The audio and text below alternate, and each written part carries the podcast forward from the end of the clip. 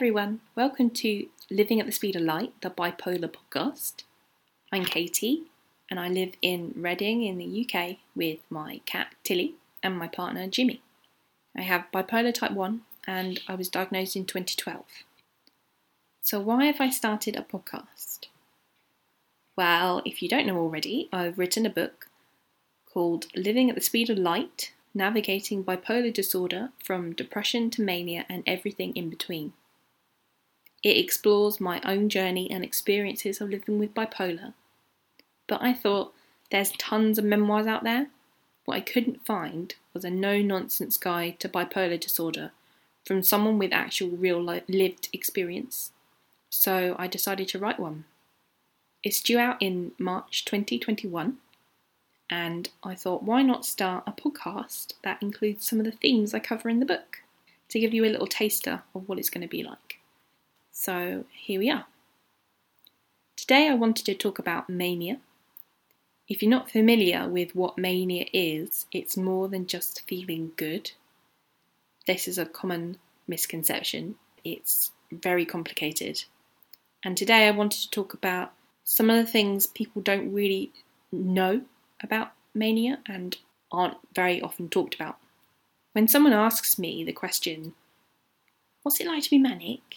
It's it's not just a simple answer. I'm never going to say, "Oh, it's really fun" or "It makes me feel amazing," because it's just too simplistic, and often it's just not true. You know, I have to really think about my answer because it's not something you can sum up in a couple of sentences. You know, mania goes through stages. There's different symptoms that appear, that disappear, and then resurface again. So I wanted to look at some of the things that happen when we're manic. Obviously, everyone's experience is different.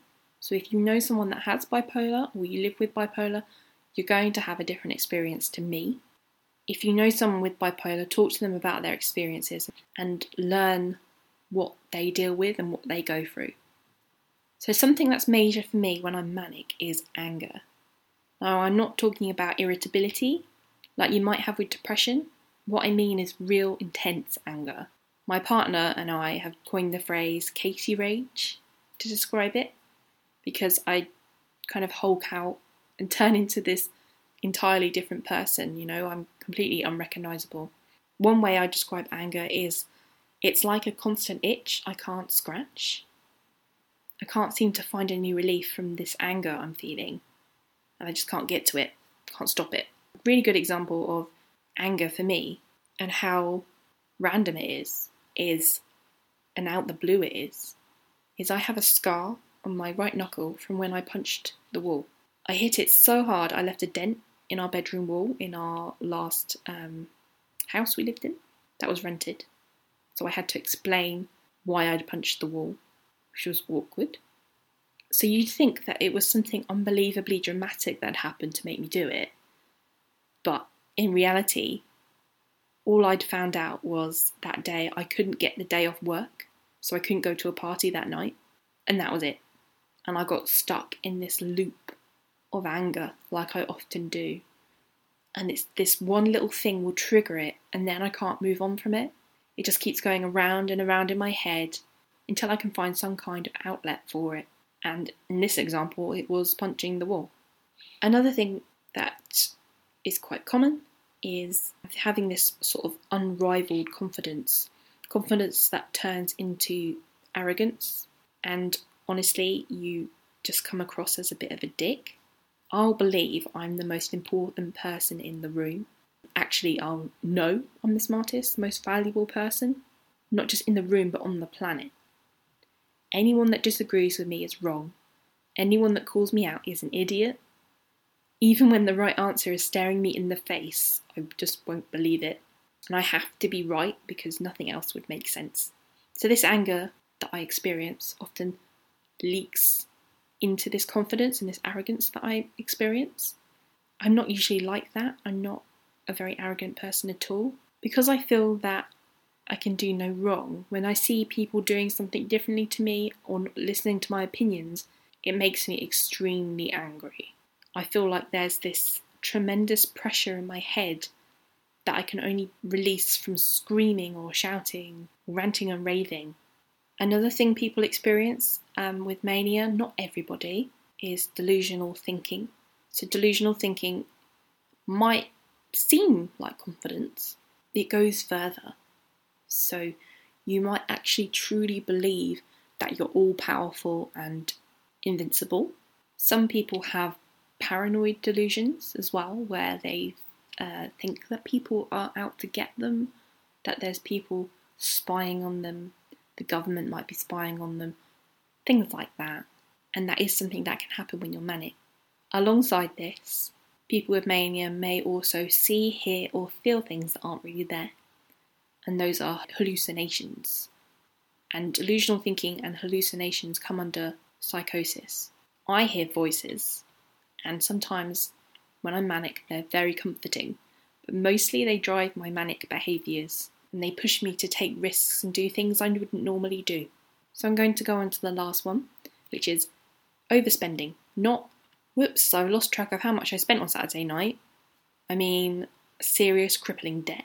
You know, making the choice between the gas meter and food sort of debt, which has happened to me. The kind of debt where you have bailiffs knocking at your door and you're hiding inside, which is something, I, again, I've done. I find it's like a compulsion I can't control. I know I don't have enough money to cover my spending, but I just don't think about the consequences. You know, mania makes me believe that everything will just magically sort itself out and that it doesn't matter. So, usually, the things I spend my money on are just useless or meaningless stuff I don't really need. Could be shoes, it could be bags, clothes, it's been collectible toys, even Lego figurines. Yeah, really, three in the morning. Games consoles, hotel rooms, holidays. You know, I could go on and on with the kind of things I've spent money on. It's weird because I'm not a materialistic person by nature, but with mania, I just can't help myself. It's just this overwhelming compulsion. You know, overspending can have a huge impact on your day to day life, especially when that episode of mania has ended. You realise how much you spent, and it can lead to debt, it can lead to anxiety over money, and even not having enough money to cover all your bills. It also has an effect on your credit score because I've been in situations where I felt like I didn't have to pay bills because I was too important to pay bills. And that's one of the reasons why I had the bailiffs come to my house. One time, I'll give you an example. One time, during a serious, like extended bout of mania, I amassed four store cards and three credit cards, and I maxed them all out. And I found myself in a like this mountain of debt, like thousands of pounds worth and I couldn't afford the repayments, and I was threatened with bailiffs. Even though I was earning quite a reasonable wage, I had to give up my flat that I was living in. Luckily, I know how privileged I am. I could move in with my parents, but I still had to pay rent to them and somehow had to reach the repayments every month. And on top of that, I was basically sharing a room with my younger brother. So that wasn't good either. It's strange to me that as a young person with bipolar, I was free to collect as many credit and store cards as I wanted, which I think is awful. You know, there must be some way that you can stop someone that's manic from amassing all this debt. I don't know how. There might be an answer out there. I don't know. I'm still paying this off years later. And sometimes I'll get to the point where I think, oh, I've paid it off, I've nearly paid it off. And then I get manic again and I spend even more and think, oh no, I've got to pay it all again. Uh, at one point, I got to the point where I would regularly go beyond my overdraft limit and had literally nothing to fall back on. And I would be sent these messages like, We're going to charge you £5 a day until you're back in your overdraft. And I'd think, Well, I have no money. If you're going to charge me £5 a day, I'm going to go into my overdraft even more next month. Anyway, banks, that's a whole other conversation. So, as well, today I want to share what mania really is, what it's like to live with, and the kind of things I've done when I've been very unwell. So, I put together a list of all the random things I've done and some of the main symptoms I experience. Again, it's going to be different for everybody, but this is my experience. So, mania is running into the garden armed with a water pistol, completely naked, shouting, You little fucker, at the top of my voice while chasing a cat round the garden.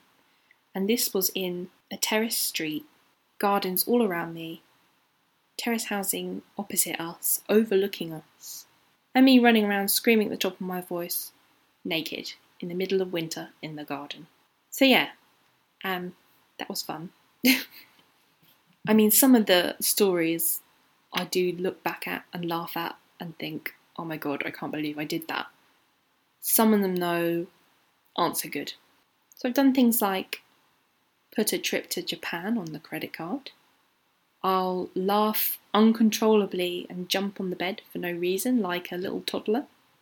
I've had temper tantrums, like a toddler, where I've just screamed and shouted, screeched, stamped my feet for literally hours on end, like stuck in this anger. I'll talk incessantly at a really fast pace and it will annoy everyone around me and they'll just want to get away from me because I I am so annoying when I'm manic. Once I was in a restaurant with my partner and we somehow we got on to talking about prison. I have no idea. It was one of those rambling conversations that you have. So I decided to stand up and loudly, with a steak knife in my hand, explain how to properly shank somebody in the middle of a restaurant on a Saturday night. Mania is walking home from town alone in the early hours of the morning.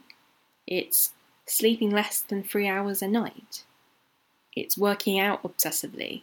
It's confronting complete strangers when they're rude to you, when they're being aggressive, when they've upset a friend. It's driving recklessly. So I might tailgate people, I'll drive too fast, I'll speed. I've even crashed my car a couple of times. But that's another story for another time. It's having such a high sex drive. I'll wake up at four in the morning and want sex and wake my partner up for it, which sometimes he's okay with, but it is four in the morning, so you know. I'll have ridiculously high expectations of people around me. I'll rant angrily at people relentlessly. I've made family and friends cry when I've made rude statements about them and told them they're wrong or told them they're stupid, told them they don't care about enough about things. I yeah, made people cry. It's horrible. And and later when I'm stable, I feel so bad about it. I ridiculed people I love in public. I'll deliberately be really belligerent and combative just to start an argument because I want one. I've done things like I started growling at work um, because I read somewhere it was a stress reliever. So I just started growling all the time at work. I'd be standing in the reception area growling. Um, so weird. I don't know why. It's so embarrassing. It's so weird. So yeah, some of the things I do are, are just weird. It can go from my mind being buzzing one moment with this euphoria and excitement, and then the next minute I'm just full of anger and this sheer animosity at everyone and everything. So this might sound weird, but I've looked back at pictures of myself when I know I've been manic and I see this little twinkle in my eyes in the photos. And my mum, bless her, will say to me, Are you manic? because I can see a twinkle in your eye. Your eyes look brighter. I mean, that just might be because I'm overexcited all the time when I'm manic, but maybe there's something to it. I'd like to say again mania varies for everyone that experiences it. For each individual, it's a complex set of symptoms. So listen to people's experiences of mania and ask how you can support them. So it could be keeping an eye on significant changes to their behaviour or their spending. You know, small gestures can make a really positive impact. So that's it for today. I'd love to hear your comments about the podcast. Let me know if there's a subject you'd like me to cover in future episodes. You can connect with me on Instagram. I'm at Katie Conibear Writer, or on Twitter at Katie Conibear. And thank you so much for listening.